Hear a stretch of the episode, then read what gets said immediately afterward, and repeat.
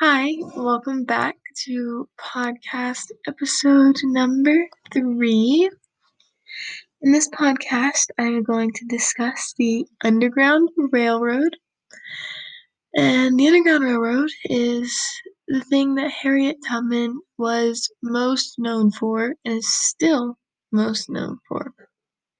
I didn't explain this one first because a lot of people already know about it, but now I'm going to list the facts and the significance of this Underground Railroad.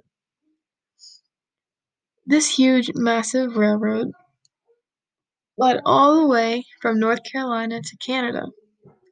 Around 3,000 people worked on this railroad. Now, it's not like a normal railroad that you see trains on all the time. In fact, it's not a railroad at all. This certain system had around 270 stations and had the exceptional length of 250 miles. Between every station, there was about 20 to 25 miles in length, and once they got to the next station, they would eat and rest while preparing for the journey to the next safe house. Now it had multiple safe houses, like I already said, it had around 270 and was used by enslaved African Americans who were trying to escape up to Canada where they could be free. If the people who were running the safe houses got caught, then they could be fined with $1,000 and would be liable for six months of imprisonment. Now, the railroad didn't only run to Canada, it also led to other routes, such as Mexico, and which had completely abolished slavery, and the Underground Railroad also ran up north. So everything that it led to was in the north, as I have already explained, like Canada and etc. Um, so this railroad continued to work until the Civil War.